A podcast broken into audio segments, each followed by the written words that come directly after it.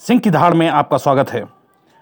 दोस्तों, ग्रामीण क्षेत्रों में शिक्षा का प्रसार और विकास कार्यों में शिक्षितों को सहभागी बनाने के लिए उत्तर प्रदेश की योगी सरकार त्रिस्तरीय पंचायत चुनाव लड़ने के लिए न्यूनतम शैक्षणिक योग्यता को अनिवार्य करने पर विचार कर रही है।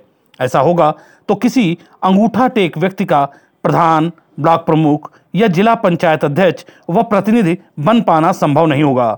इस बारे में हरियाणा, राजस्थान और उड़ीसा जैसे राज्यों की पंचायत निर्वाचन प्रक्रिया का अध्ययन किया जा रहा है। इन राज्यों में ग्राम पंचायत सदस्य और प्रधान से लेकर क्षेत्रीय व जिला पंचायत सदस्यों का चुनाव लड़ने वालों की न्यूनतम शैक्षणिक योग्यता अनिवार्य है। यहाँ अलग अलग पदों के लिए कक्षा आठ से लेकर इंटरमीडिएट परीक्षा तक पास होना ज़रूरी है। सूत्रों का कहना है कि पंचायतों की बदली व्यवस्थाओं में निर्वाचित प्रतिनिधियों का शिक्षित होना बहुत ज़रूरी है। ऐसा नहीं होने के कारण वार्षिक विकास योजना तैयार कराने व विभिन्न योजनाओं को क्रियान्वित करने में मुश्किलें आती हैं।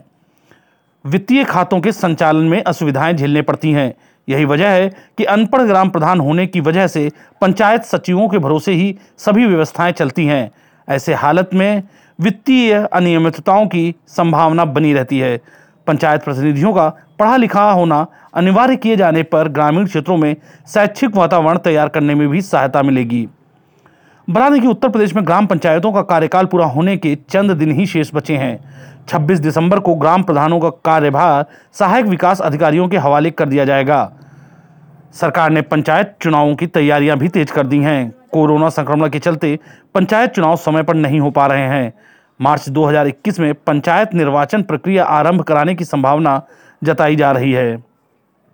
त्रिस्तरीय पंचायत चुनाव प्रक्रिया में सुधार की दिशा में दो बच्चों से अधिक संतान वालों को लड़ने से रोका जा सकता है। जनसंख्या नियंत्रण के लिए सरकार इस प्रकार का फैसला ले सकती है। सूत्र बताते हैं कि ऐसा निर्णय होने की संभावना अभी बनी हुई है। पंचायती राज मंत्री भूपेंद्र चौधरी का कहना है कि ग्रामीण क्षेत्रों के संपूर्ण विकास व सुधार के लिए सरकार संकल्पबद्ध है। सरकार चुनाव कराने की तैयारियों में जुटी है। शैक्षिक योग्यता एवं दो बच्चों वाले नियम पर भी विचार हो रहा है।